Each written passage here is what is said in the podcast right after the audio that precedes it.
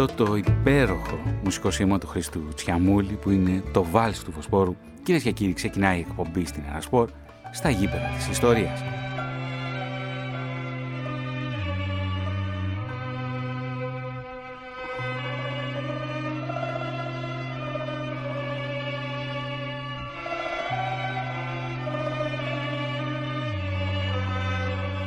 Ελληνική ραδιοφωνία, Ερασπορ, με πάλεμα και με λιθάρι, το τρίτο μέρος του ραδιοφωνικού ντοκιμαντέρ. Στην οργάνωση παραγωγής είναι η Ειρήνη Παπαζήση. Στην τελική ρύθμιση του ήχου ο Αλέξανδρος Αποστολόπουλος. Στην έρευνα, τεκμηρίωση και παρουσίαση, ο δημοσιογράφος της ΕΡΤ, Θωμάς Σίδερης.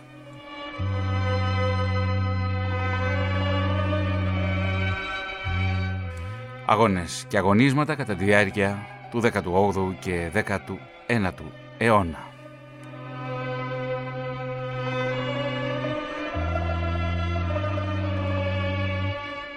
Με φόντο τον ευρωπαϊκό και νεοελληνικό διαφωτισμό και φυσικά την ελληνική επανάσταση.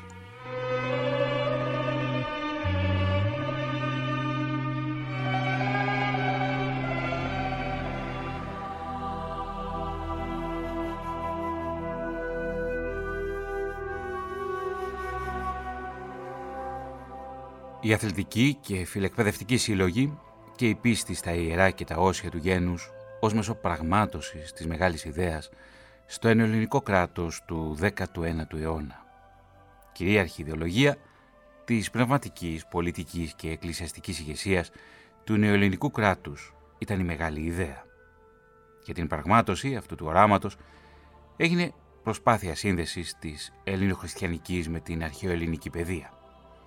Το ιδεολογικό αυτό υπόβαθρο ενισχύθηκε με την προσπάθεια αναβάθμισης της φυσικής αγωγής και του αθλητισμού, την αναβίωση των Ολυμπιακών Αγώνων σε τοπικό επίπεδο, όπως τις Άπιες Ολυμπιάδες, αλλά και την ίδρυση φιλεκπαιδευτικών εταιριών και γυμναστικών συλλόγων.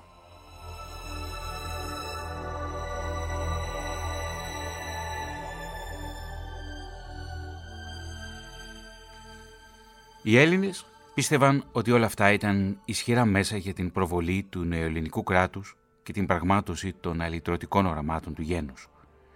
Τη φιλοσοφία της μεγάλης ιδέας στήριξε με διάφορους τρόπους και η Εκκλησία, αφού πίστευε ότι για την απελευθέρωση του γένους, πέρα από το Σταυρό και το Ευαγγέλιο, χρειάζονται τα ζωσμένα άρματα, η σωματική ρόμη και η αγάπη για την πατρίδα.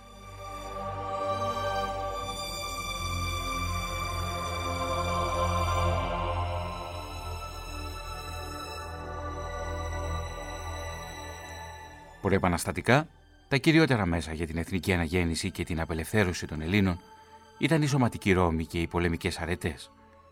Τα πολεμικά παιχνίδια, η αντοχή, το θάρρος, η σκληραγώγηση και η τήρηση των πατροπαράδοτων ηθών και εθήμων αποτελούσαν τα βασικά στοιχεία της αγωγής των παιδιών, αφού πίστευαν ότι κυρίως με αυτά θα πετύχαιναν την εθνική αναγέννηση και την ανεξαρτησία.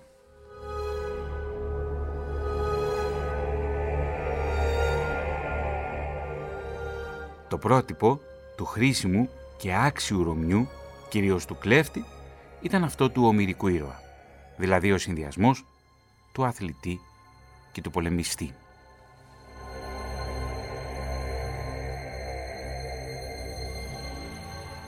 Η Ανάσταση, λαμπρή, τα πανηγύρια, τα λαϊκά παιχνίδια και οι αθλητικοί αγώνες, πέρα από το γεγονός ότι ήταν κυρίαρχα, πατροπαράδοτα, θρησκευτικά, πολιτιστικά και αθλητικά στοιχεία των κλεφταρματολών και γενικότερα του ελληνικού λαού είχαν κατά τους προεπαναστατικούς χρόνους και μια σημαντική, αλληγορική σημασία, αφού το υπόδουλο γένος τα ταύτιζε με τον δύσκολο αγώνα, αλλά και τη χαρά για την απελευθέρωση και την Ανάστασή του. Για την επίτευξη αυτού του σκοπού ανεκτήμητη ήταν και η προσφορά των διδασκάλων και φωτιστών του γένους που ζούσαν στη Δύση, είτε ήταν λαϊκοί είτε κληρικοί, αλλά και αυτοί που ζούσαν στις τουρκοκρατούμενες περιοχές.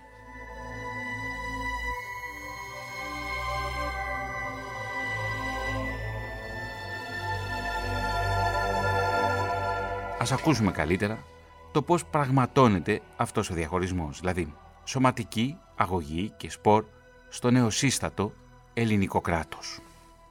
Προκειμένου να μιλήσουμε για την ε, εμφάνιση και την εξέλιξη της ε, σωματικής άσκησης, το ε, νεοσύστατο ελληνικό κράτος, θα πρέπει να διακρίνουμε τη σωματική άσκηση σε γυμναστική και σε σπορ. Είναι δύο διαφορετικά πράγματα, καθώς η γυμναστική συνδέεται με την πειθαρχία, συνδέεται με τη συλλογικότητα και αυτή αφορούσε κυρίως στα κατώτερα στρώματα του πληθυσμού και βεβαίως ε, λειτουργήσε και ως ένα μέσο αγωγής. Από την άλλη μεριά τα σπορ συνδέονται με τις φιλελεύθερες ιδέες ε, και με τον ατομικισμό. Με τα σπορ ασχολήθηκαν κυρίως οι ανώτερες κοινωνικές τάξεις.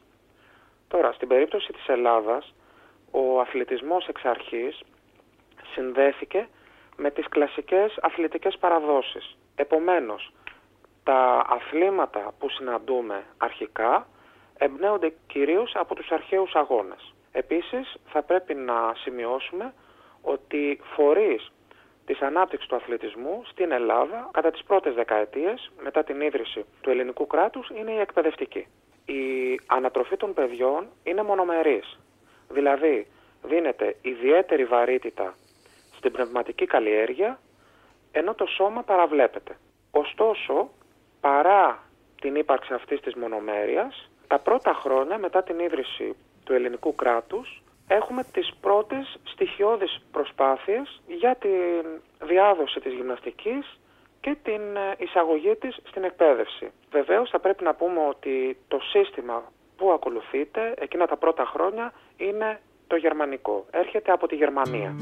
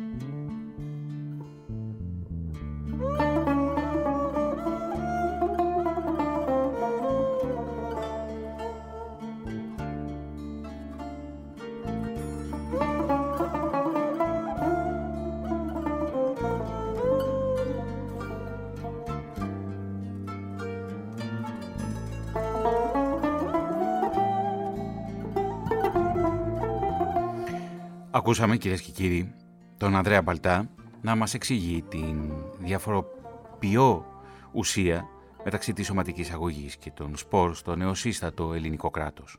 Και ας γυρίσουμε το χρόνο λίγο πίσω. Να πάμε στις αρχές του 19ου αιώνα.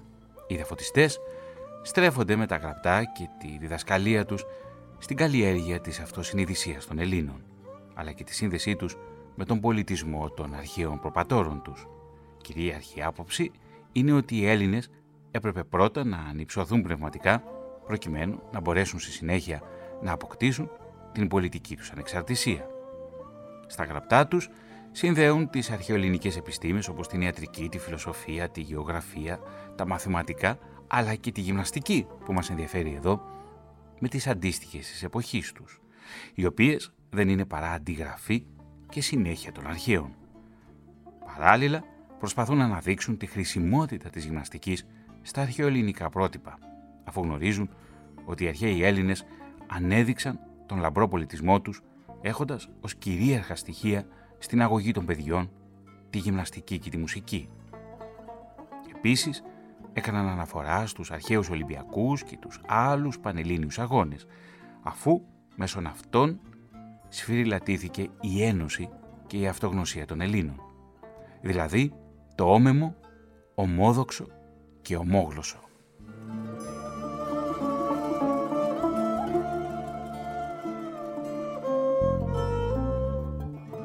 Στα συγγράμματα εκείνης της περίοδου δεν λείπουν και προτάσεις για στρατοτικές ασκήσεις και στρατοτική αγωγή. Όλοι οι Έλληνες είναι στρατιώτε. Όλοι πρέπει να γυμνάζονται στα άρματα και να ρίχνουν στο σημάδι. Όλοι πρέπει να μανθάνουν την τακτική. Ως και Ελληνίδες βαστούν μιζεράκια εις το χέρι. Τα μιζεράκια είναι τα τόξα. Αν δεν είναι επιτίδιε εις το τουφέκι, σημειώνει μεταξύ άλλων στο σύνταγμά του ο Ρήγας Βαλενστίν Λύς. Μάλιστα, για το σκοπό αυτό, το πολιτικό, το στρατοτικό, ο Ρήγας μετέφρασε και ένα εγχειρίδιο περί πολεμικής τέχνης με τον τίτλο «Στρατιωτικών εγκόλπιων», το οποίο όμως δεν διασώθηκε μέσα στον χρόνο. Όλα αυτά τα γραπτά, με διάφορους τρόπους, μεταφέρονται στον τουρκοκρατούμενο ελληνισμό και από χέρι σε χέρι φτάνουν όχι μόνο στις συγκροτημένες ελληνικές κοινωνίες, αλλά και στους κλεφθαρματολούς που ζουν μακριά και κυρίως στην παρανομία.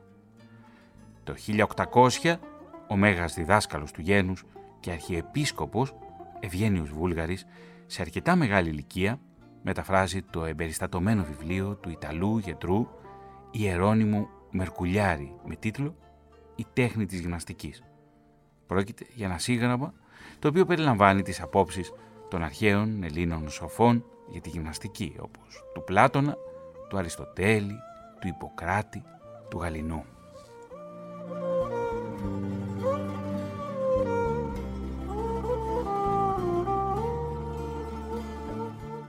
Έτσι, ο Ευγένιος Βούλγαρης επαναφέρει στη ζωή των Ελλήνων το κυριότερο συστατικό του πολιτισμού των προγόνων του, δηλαδή τη γυμναστική, και μαζί με αυτή τους εξοικειώνει με τον αρχαίο ελληνικό θεσμό των Ολυμπιακών Αγώνων. Υπενθυμίζει στους συμπατριώτες του ότι όταν γυμνάζεται κάποιος σωστά, συγχρόνως καλλιεργεί το όλον, όλον τον άνθρωπο, δηλαδή το σώμα, μέσω αυτού το πνεύμα και την ψυχή. Η μεγάλη ιδέα, φιλεκροατές της Αρασπόρ, συνδέεται στο νεοελληνικό κράτος με την αρχαίο ελληνική παιδεία, την αναβίωση των Ολυμπιακών Αγώνων και την καλλιέργεια του αθλητισμού και του πολιτισμού.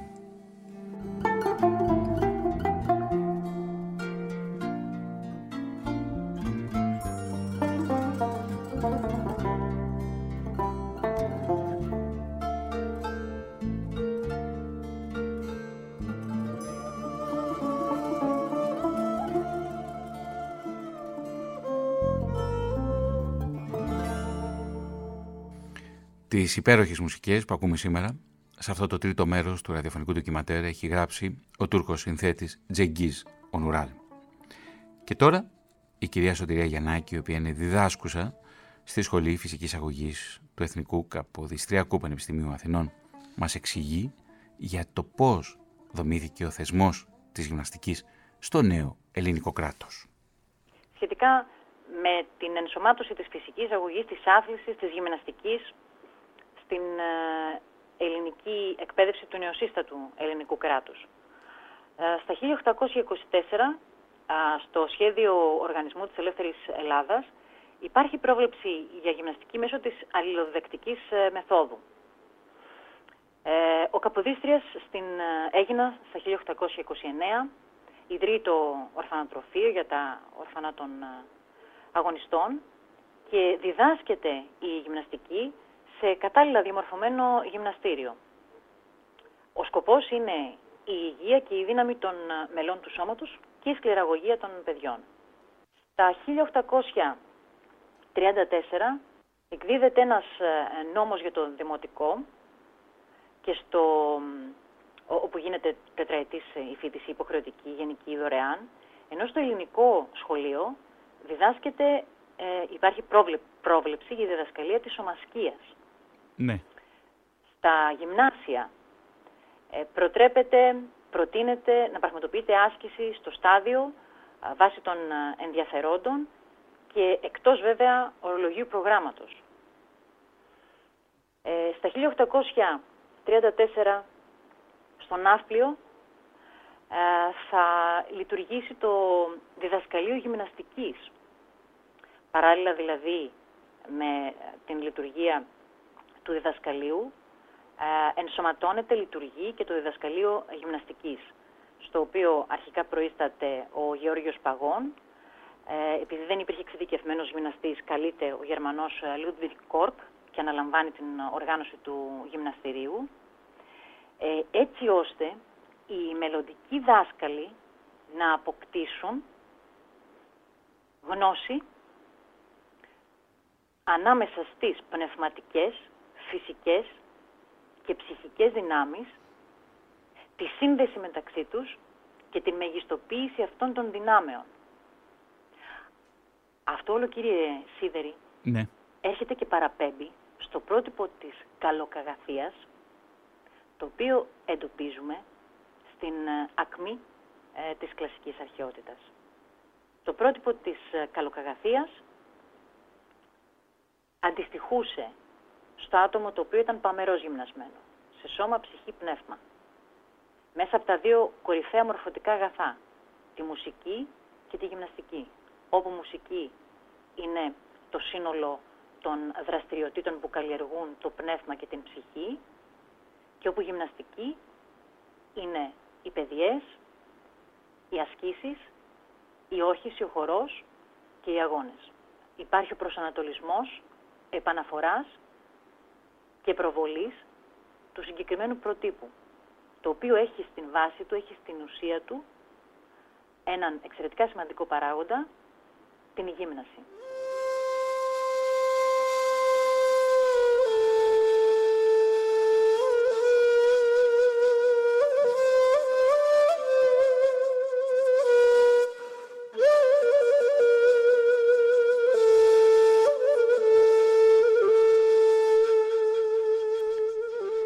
Μετά την ίδρυση του νεοελληνικού κράτους, η πνευματική και πολιτική ηγεσία προσανατολίστηκε κυρίως στη δημιουργία μιας τέτοιας εθνικής ταυτότητας, ώστε να συνδέεται η ελληνοχριστιανική παιδεία με το αρχαίο ελληνικό πολιτισμό, κάτι που όπως φάνηκε έκαναν και οι λόγοι του νεοελληνικού διαφωτισμού.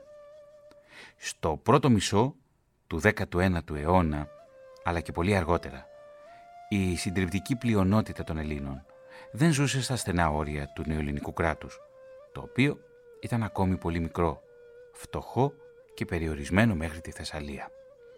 Την ίδια εποχή, μία από τις κυρίαρχες ιδεολογίες πολλών πολιτικών, διανοουμένων, στρατιωτικών και γενικότερα αυτό που θα ορίζαμε ως άρχουσα τάξη είναι, όπως είπαμε και προηγούμενα, η μεγάλη ιδέα. Δηλαδή, η επέκταση του νεοελληνικού κράτους και η απελευθέρωση όλων των αδελφών Ελλήνων που ζούσαν στην Ήπειρο, τη Μακεδονία, τη Θράκη, την Κωνσταντινούπολη, τον Πόντο, την Ιωνία και αλλού. Μάλιστα, όταν το 1834 ελήφθη η απόφαση από την Αντιβασιλεία και την κυβέρνηση να οριστεί η Αθήνα ως πρωτεύουσα του νεοελληνικού κράτους, ο τότε Υπουργός των Εσωτερικών, Ιωάννης Κολέτης, συμφώνησε με την απόφαση αυτή μόνο με την υποσημείωση ότι η Αθήνα θα είναι προσωρινή πρωτεύουσα, γιατί σύμφωνα με την άποψή του η πραγματική και πατοτινή πρωτεύουσα του ελληνισμού και του νεοελληνικού κράτους πρέπει να είναι η Κωνσταντινούπολη.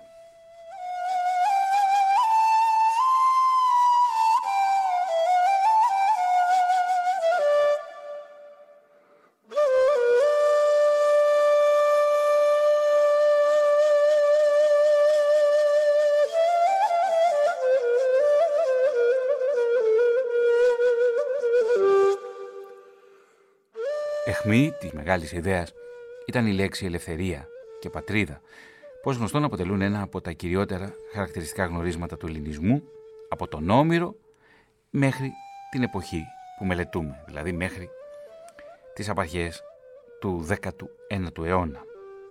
Ήταν η εποχή όπου τα γεγονότα και οι ιστορίες που παρέμπεμπαν στα ηρωικά κατορθώματα των αρχαίων προπατόρων αλλά και των ηρωικών προεπαναστατικών κλεφθαρματολών συγκινούσαν αφύπνιζαν και κινητοποιούσαν τους απανταχού Έλληνες για εθνική αυτοσυνειδησία, ενότητα, συνοχή και ελευθερία.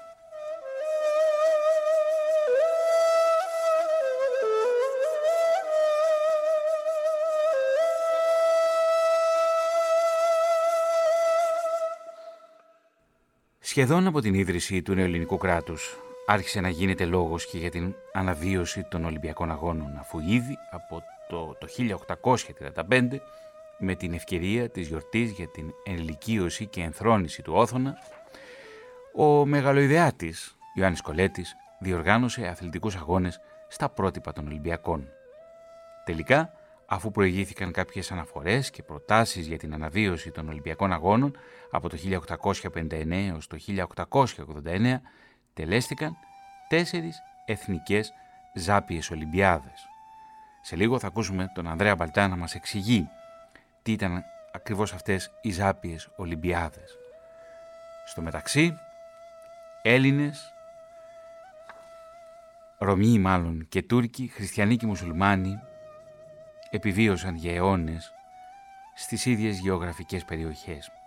Και είναι χαρακτηριστικό αυτό που σημειώνει ο Νίκος Καζαντζάκης στο Χριστό ξανασταυρώνεται σχετικός με τις σχέσεις των Ρωμιών με τους Τούρκους. Διαβάζει η Ρουμπίνη Χονδρουδάκη.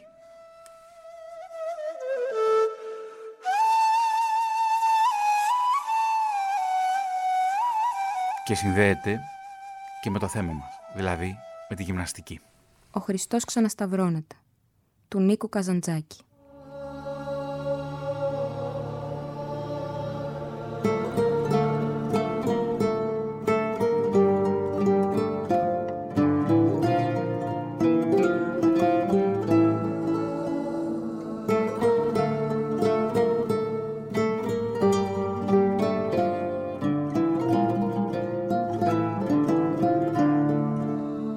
Είσαι παλαβός.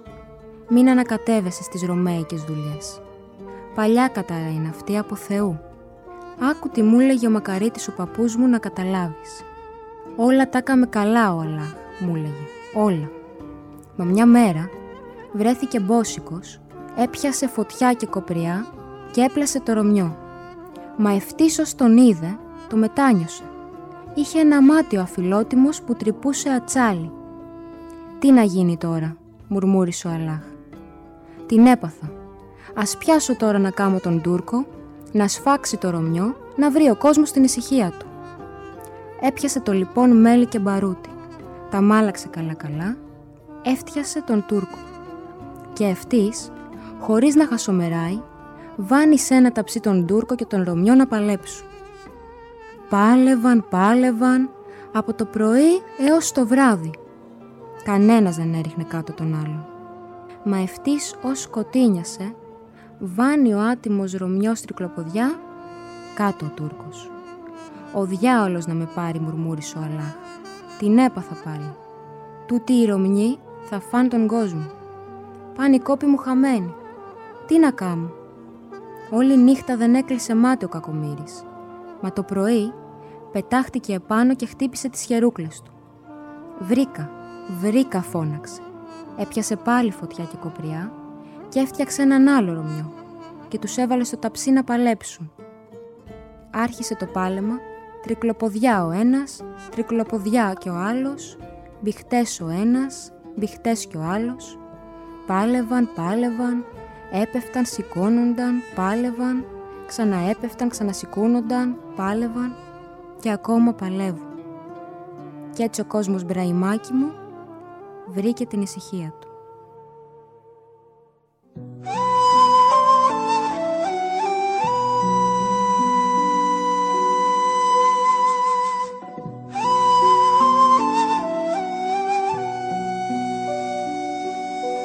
Η φυσική αγωγή και ο αθλητισμός καλλιεργήθηκαν οργανωμένα στο νεοελληνικό κράτος για πρώτη φορά στο ορφανοτροφείο της Αίγινας.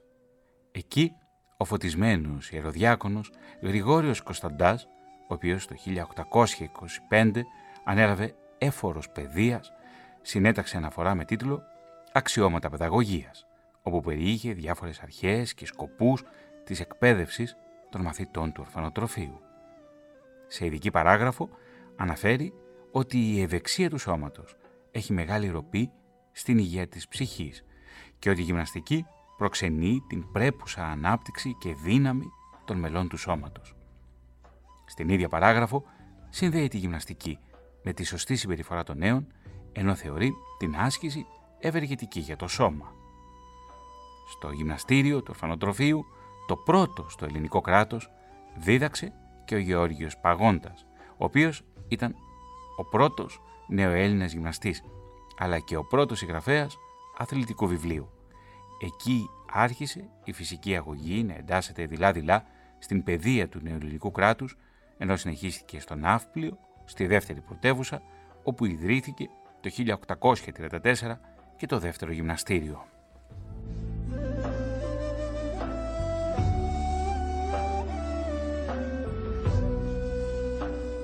Για το ορφανοτρόφιο της Έγινας και το ελληνικό γυμναστήριο στο Ναύπλιο μας μιλά ο Ανδρέας Μπαλτάς. Μια πρώτη αναφορά περί γερμανικού συστήματος έχουμε στις 26 Ιουλίου του 1833 στην εφημερίδα Αθηνά όπου ε, εκεί υπάρχει αναφορά στο σύστημα που ακολουθούσαν στο ορφανοτροφείο της Έγινας. Στο ορφανοτροφείο υπήρχε και διδάσκαλος της γυμναστικής κατά των γερμανικών τρόπων. Όλα σχεδόν τα ορφανά εγυμνάζονται και ο διδάσκαλος και άλλος άνθρωπος Χριστός και Τίμιος εγνώριζε καλώς το έργο του. Ε, αυτή είναι μια πρώτη αναφορά. Από εκεί και πέρα έχουμε την ύπαρξη κάποιων ε, βασιλικών διαταγμάτων που προνοούν για αυτό το ζήτημα. Στις 6 Φεβρουαρίου του 1834 έχουμε το βασιλικό διάταγμα περί δημοτικών σχολείων, με το οποίο εισάγεται η γυμναστική στα δημοτικά σχολεία. Μάλιστα προέβλεπε ότι δις της εβδομάδος θα συμβαίνουν σωματική γυμνασία. Επίσης με το βασιλικό διάταγμα της 31ης Δεκεμβρίου του 1936, ε, το οποίο ρύθμιζε την οργάνωση και το πρόγραμμα ε, της διδασκαλίας των ελληνικών σχολείων και γυμνασίων, οριζόταν ότι στο διάστημα των ωρών της αναπαύσεως και των ημερών της διακοπής οι μαθητές επιδίδονται υπό την επίβλεψη των διδασκάλων εις γυμναστικάς και άλλας ασκήσεις. Επίσης, το 1834 ιδρύεται το πρώτο ελληνικό γυμναστήριο στο Ναύπλιο. Διευθυντής αυτού του γυμναστηρίου ήταν ο Γερμανός γυμναστής Κόρκ. Αυτό το γυμναστήριο περιλάμβανε όλα τα γνωστά γυμναστικά όργανα ε, που αφορούσαν βεβαίως στο γερμανικό γυμναστικό σύστημα όπως παράλληλες και οριζόντιες μπάρες, ύπους κλπ. Ο Άδρας Μπαλτάς θα μας πει σε λίγο για την επίδραση της γερμανικής σκέψης στο σύστημα εκγύμνασης. Όμως για να φτάσουμε μέχρι εδώ, δηλαδή μέχρι να φτάσουμε στις απαρχές του ελληνικού, του νέου ελληνικού κράτους, δεν ήταν μόνο το ορόσημο της Επανάστασης, δεν ήταν οι αγώνες μετά, δεν ήταν οι συνεχείς πολιορκίες όπως η πολιορκία του Μεσολογγίου. Ήταν οι Έλληνες οι οποίοι άντεξαν κάτω από τον Οθωμανικό ζυγό, ήταν οι κλέφτες και οι αρματολοί και πάνω σε αυτό το πρότυπο σμιλεύτηκε και το πρότυπο του νεοέλληνα στα επόμενα χρόνια, στις επόμενες δεκαετίες, στο πλαίσιο του νέου ελληνικού κράτους. Η κυρία Λένα Αναγνωστοπούλου είναι φιλόλογος και έχει μελετήσει ιδιαίτερα το θέμα των κλέφτικων τραγουδιών. Γιατί είναι εκείνοι, είναι οι κλέφτες, όπου αντιπροσωπεύουν τα προεπαναστατικά χρόνια τη σωματική ρόμη και τη δύναμη. Λοιπόν, τα σώματα των κλεφτών δεν είναι κάτι καινούριο στον ελληνικό χώρο. Ε, τα ξέραμε με διαφορετικό όνομα. Οι κλέφτες ήταν οι ζωοκλέφτες, ήταν εκείνοι που τους ονόμαζαν απελάτες στην περίοδο των Βυζαντινών Αυτοκρατόρων. Άρα λοιπόν ε, ως οργανωμένα σώματα υπάρχουν αρκετά χρόνια πριν από την άλωση της Κωνσταντινούπολης. Αυτό που συνέβη ήταν ότι μετά την άλωση ο αριθμός τους αυξήθηκε υπερβολικά με αποτέλεσμα να δημιουργηθούν στρατόπεδα κλεφτών σε ολόκληρη την Ελλάδα. Μάλιστα ο αριθμός τους ε, φτάνει, ανέρχεται στις 4.000 περίπου. Παρ' όλα αυτά λίγα ονόματα σχετικά με τον αριθμό αυτό πάντα κλεφτών ε, σώζονται. Κύριε Ναρκοστοπούλου, μπορούμε να τους θεωρήσουμε ως θύλακες ή ως πυρήνες αντίστασης στον Οθωμανικό ζυγό; Ε, μπορούμε να τους θεωρήσουμε, θα σας έλεγα, ε, ως πυρήνες αντίστασης στον Οθωμανικό ζυγό, ναι. γιατί την περίοδο της τουρκοκρατίας ήταν εκείνοι οι άνθρωποι που δεν μπορούσαν να υπομείνουν τον τουρκικό ζυγό και κατέφευγαν στα βουνά, κατέφευγαν σε άγωνα κατά κανόνα μέρη, ήταν πάντοτε έτοιμοι να αλλάξουν λιμέρια όταν ένιωθαν ότι κινδύνευαν, ήταν ένοπλοι, ζούσαν απολυστίες, ε, κλέβανε, όπως λέει και το όνομά τους, κλέφτες, ε, κλέβανε τα κοπάδια διαφόρων Οθωμανών αξιωματούχων, ε, κάποιες φορές άρπαζαν τους αγάδες και τους μπέιδες, ζητούσαν λίτρα για την απελευθέρωσή τους και είχαν φοβερή αντοχή στην πείνα, στη δίψα. Υπήρχαν περιπτώσεις που μέναν άγρυπνοι, νηστικοί και χωρίς να πιούν νερό τρία ολόκληρα μερόνυχτα. Οι εχθροί τους νόμιζαν ότι είχαν εξαντληθεί, ωστόσο εκείνοι βρίσκανε δυνάμεις, έκαναν επίθεση και νικούσαν. Όταν δεν πολεμούσαν, οι κλέφτες εξασκούνταν στη σκοποβολή, στη δισκοβολία, στα άλματα και στο τρέξιμο.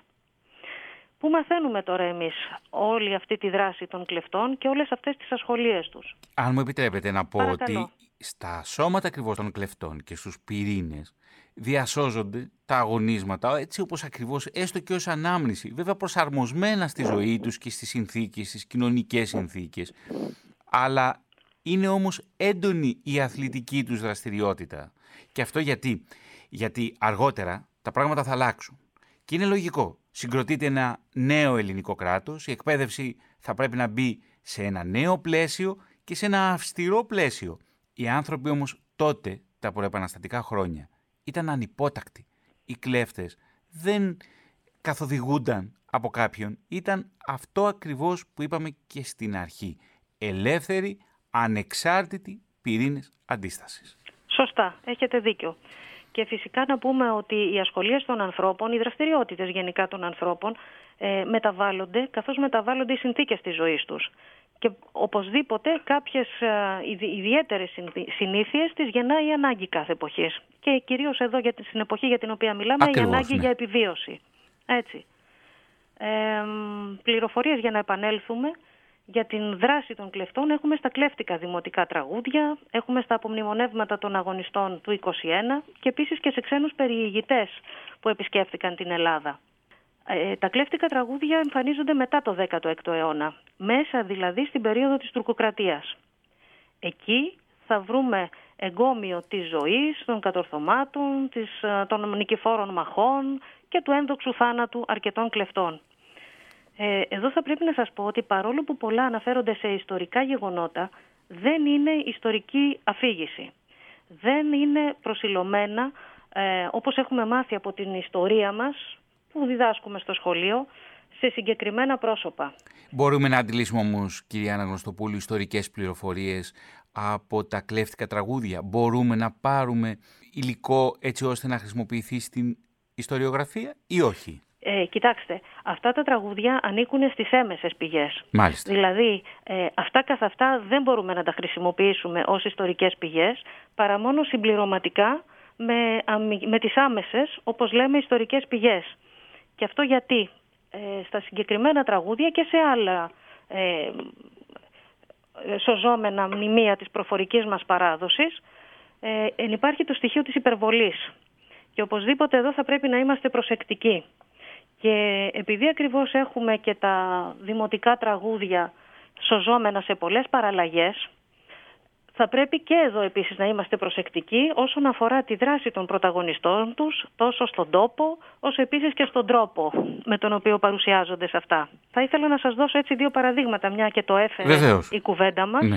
Υπάρχουν ε, κλέφτικα τραγούδια τα οποία αναφέρονται σε έναν α, αρματολό του Ολύμπου. Μάλιστα θεωρείται από τους σημαντικότερους και τους πιο ηρωικούς τον Νίκο Τσάρα ε, το όνομα βέβαια έγινε δύο σε ένα. Το όνομα και το επώνυμο επικράτησε να αναφέρεται ως Νικοτσάρας, αυτό Ναι. το πρόσωπο. Ναι.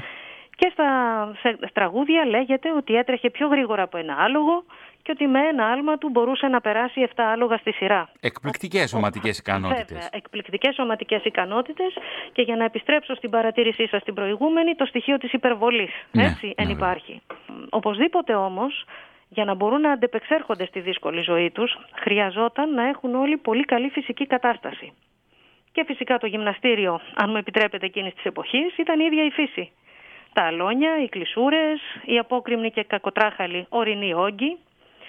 Ε, ένα δημοτικό, τα 40 παλικάρια, το ξέρετε; Νομίζω το ξέρουν όλοι οι ακροατές μας. Νομίζω ότι το ξέρουν οι ακροατές, γι' αυτό το επέλεξα ως παράδειγμα. Ε, τα 40 παλικάρια ξέρουμε από πού ξεκινάνε φυσικά. Ξεκινούν από τη λιβαδιά. Ξεκινούν από τη Λιβαδιά. Το θέμα είναι που πάνε όμως. Πάνε να πατήσουν την τροπολίτσα ή όχι; Ε, ναι, εδώ είναι ένα μυστήριο που δεν νομίζω ότι έχει λυθεί μέχρι τώρα. Διότι η επικρατέστερη άποψη είναι ότι πάνε να πατήσουν την τροπολιτσά. Υπάρχει όμως, είναι πολύ μεγάλη απόσταση για να Ακριβώς. διανυθεί για τα δεδομένα εκείνης της εποχής. Ακριβώς. Εάν λοιπόν δεχτούμε ότι πηγαίνανε όντως στην Τροπολιτσά, αντιλαμβάνεστε ότι αυτό ήταν δρόμος αντοχής, έτσι, για τα δεδομένα της εποχής και σκεφτείτε πώς ήταν και η μορφολογία του εδάφους εκείνη την εποχή. Οπότε, κυρία Αναγνωστοπούλου; Οπότε αυτό σημαίνει πολύ καλή φυσική κατάσταση. Ναι. Που βέβαια αποκτάται με άσκηση.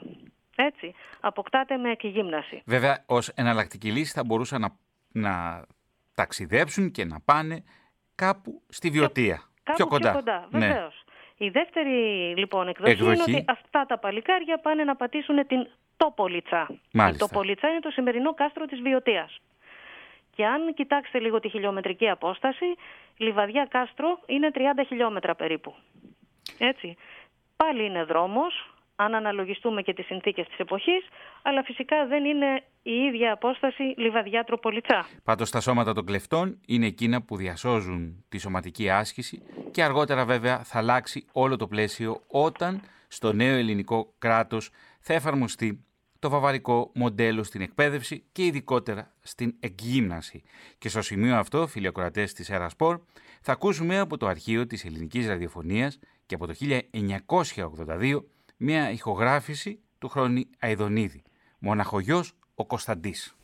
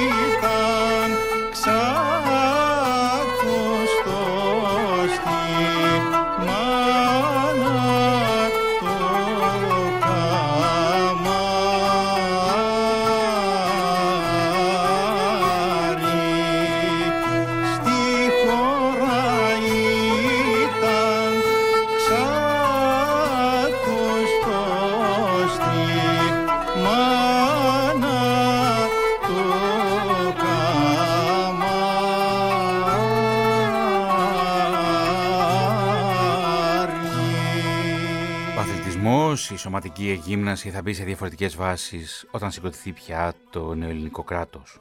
Όμως, η ελευθερία και η άμυλα θα βρεθούν στο ίδιο αλόνι. Εκεί θα γίνει το σμήλεμα. Η άμυλα και η ελευθερία. Ακούμε τη διδάσκουσα στο τμήμα φυσικής αγωγής του Εθνικού Καποδιστριακού Πανεπιστημίου Αθηνών, την κυρία Σωτηρία Γιαννάκη.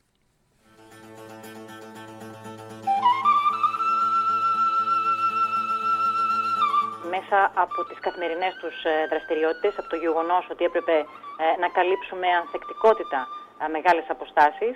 Ο όλος τρόπος καθημερινότητας ζωής διαβίωσης συνέβαλε ώστε να βρίσκονται και στην κατάλληλη φυσική κατάσταση. Ο αγώνας, η έννοια του αγώνα, ναι. είναι συνώνυμο της επιβίωσης του ανθρώπου. Ο άνθρωπος αγωνίζεται από την πρώτη στιγμή που θα υπάρξει στην, που θα υπάρξει στην ζωή. Έρχεται λοιπόν μέσα από τις ε, ενέργειες που επιλέγει να ικανοποιήσει αυτό το, το ορμέμφυτο, την διάθεση για επιβίωση.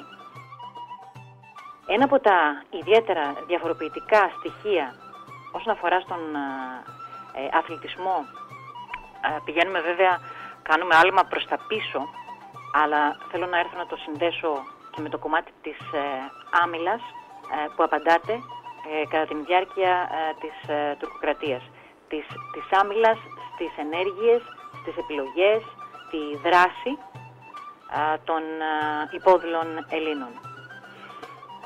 Ένα λοιπόν διαφοροποιητικό στοιχείο του είδους του αγώνα που εντοπίζουμε στον αρχαίο ελληνικό κόσμο σχετίζεται με την άμυλα, με το εφαγωνίζεστε. Η άμυλα καλλιεργείται μέσα από το παιχνίδι. Προϋπόθεση για το παιχνίδι είναι το καθεστώς ελευθερίας. Έρχεται λοιπόν, λόγω του ότι στην αρχαία Ελλάδα, μάλλον στον αρχαίο ελληνικό κόσμο, υπήρξε αυτό το καθεστώς ε, ελευθερίας και μέσα από τις παιδιές καλλιεργήθηκε, ενισχύθηκε η άμυλα και στην συνέχεια πέρασε στους αγωνιστικούς αθλητικούς χώρους. Αυτό το στοιχείο της ε, άμυλας, αυτό το στοιχείο α, της διάθεσης για παιχνίδι, ερχόμαστε να το συναντήσουμε και υπό το συγκεκριμένο καθεστώς.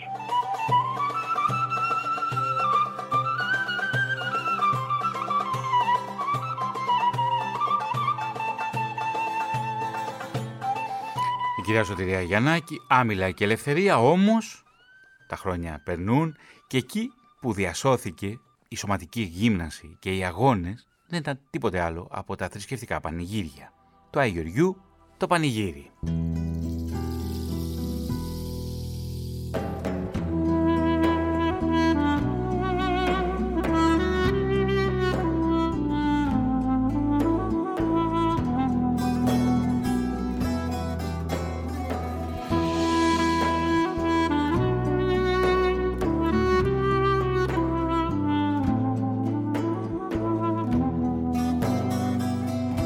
Μες στο αγιοριού τους πλάτανους γεννόνταν πανηγύρι. Το πανηγύρι ήταν πολύ και ο τόπος ήταν λίγος. Δώδεκα δίπλες ο χορός και 62 τραπέζια και χίλια ψένοντες σφαχτά σ' όλο το πανηγύρι. Και γέροντες παρακαλούν, τάζουν στον Άι Γιώργη. Ο τσαμαδός να μην έρθει, χαλάει το πανηγύρι. Ακόμα ο λόγος έστεκε και ο τσαμαδός εφάνει πατεί και σχέται το βουνό, κράζει και αχάνει λόγκι και κράταγε στον ώμο του δέντρο ξεριζωμένο και πάνω στα κλονάρια του θεριά είχε κρεμασμένα. Ωρα καλή σας γέροντες, καλώς το παλικάρι.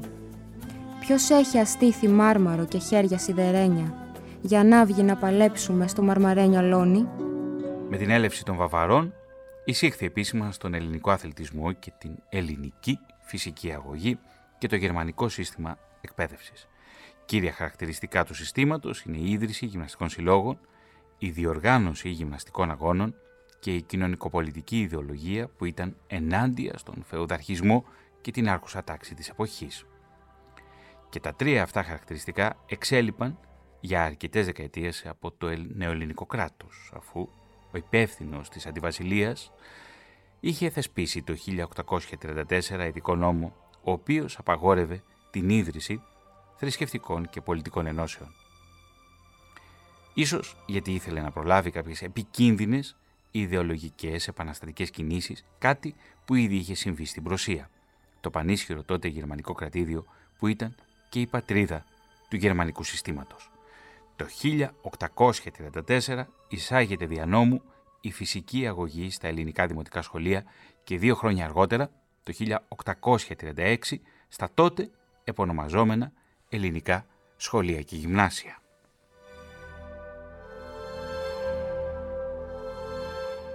Και στο σημείο αυτό, ο Ανδρέας Μπαλτάς μας εξηγεί για την επίδραση της γερμανικής σκέψης στο σύστημα και γύμνασης. Ο πρώτος Έλληνας γυμναστής, ο Γιώργος Παγών, εστάλει στο Μόναχο, όπου και ειδικεύτηκε στη γυμναστική και μάλιστα όταν επέστρεψε στην Ελλάδα ανέλαβε τη διδασκαλία του αντικειμένου της γυμναστικής στο διδασκαλείο της Έγινας. Αυτός μάλιστα δημοσίευσε και το πρώτο ελληνικό γυμναστικό σύγγραμμα, την περίληψη της γυμναστικής, η οποία εκδόθηκε το 1837. Αυτή η περίληψη της γυμναστικής βασιζόταν σε γερμανικά εγχειρίδια γυμναστικής του Johann Gutsmuths και του Friedrich Jahn. Βασισμένος ο Gutsmuths στην παράδοση των φιλανθρωπιστών της Γερμανίας, διαμόρφωσε ένα ιδιαίτερο γυμναστικό σύστημα, ε, το οποίο διέθετε ορισμένα συγκεκριμένα χαρακτηριστικά. Καταρχήν, τα στοιχεία που αποτελούσαν αυτή τη γυμναστική απέκτησαν μια εσωτερική ενότητα. Ε, δεύτερον, οι κανόνες της γυμναστικής απέκτησαν μια μεθοδικότητα και τρίτον, η γυμναστική μέσα από την ένταξή της στα σχολεία κατέστησαν, θα λέγαμε, ένα κοινωνικό φαινόμενο. Από την άλλη μεριά ο Γιάν παίρνει αυτό το γυμναστικό σύστημα στις αρχές του 19ου αιώνα και το μετατρέπει σε ένα κίνημα εθνικής αναγέννησης, το οποίο ε, στην ουσία αποτέλεσε ένα στοιχείο της γερμανικής κουλτούρας υπό την επίδραση βεβαίως και του γερμανικού εθνικισμού. Και πλέον η γυμναστική λειτουργεί ως ένα μέσο ε, στρατιωτικής προπαρασκευής, ως ένας προθάλαμος του στρατού θα λέγαμε και προσανατολίζεται προς τη μαζοποίηση και τον ε, σχηματισμό.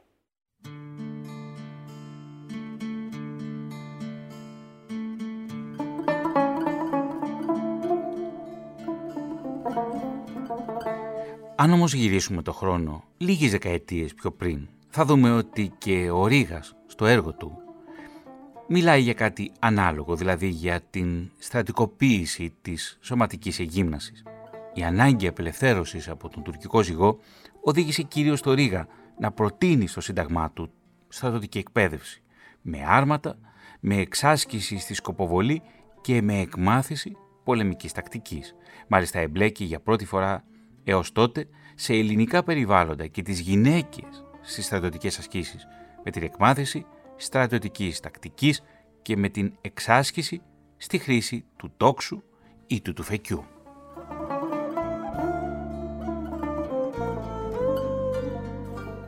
Όπως είπαμε και στο ξεκίνημα αυτού του τρίτου επεισοδίου, όλοι οι Έλληνες είναι στρατιώτε, αναφέρει ο Ρήγας. Όλοι πρέπει να γυμνάζονται εις τα άρματα και να ρίχνουν εις το σημάδι.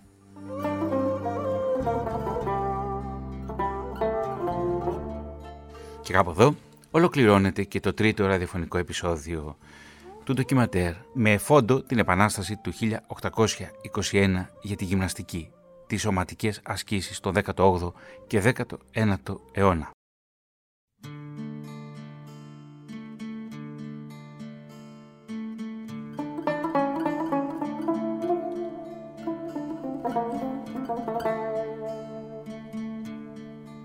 Ο Αλέξανδρος Αποστολόπουλος στην τελική ρύθμιση του ήχου, ο Θωμάς Ίδερης στην έρευνα και παρουσίαση. Κυρίες και κύριοι, θα ολοκληρώσουμε με μία ηχογράφηση από το αρχείο της ΕΡΤ 1960.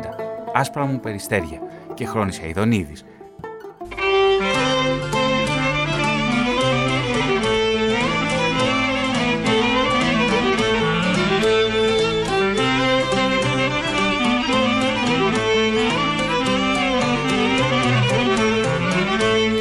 άσπρα μου περιστεριά μαύρα μου πουλιά. Εσείς ψηλά πετάτε και διαβαίνετε.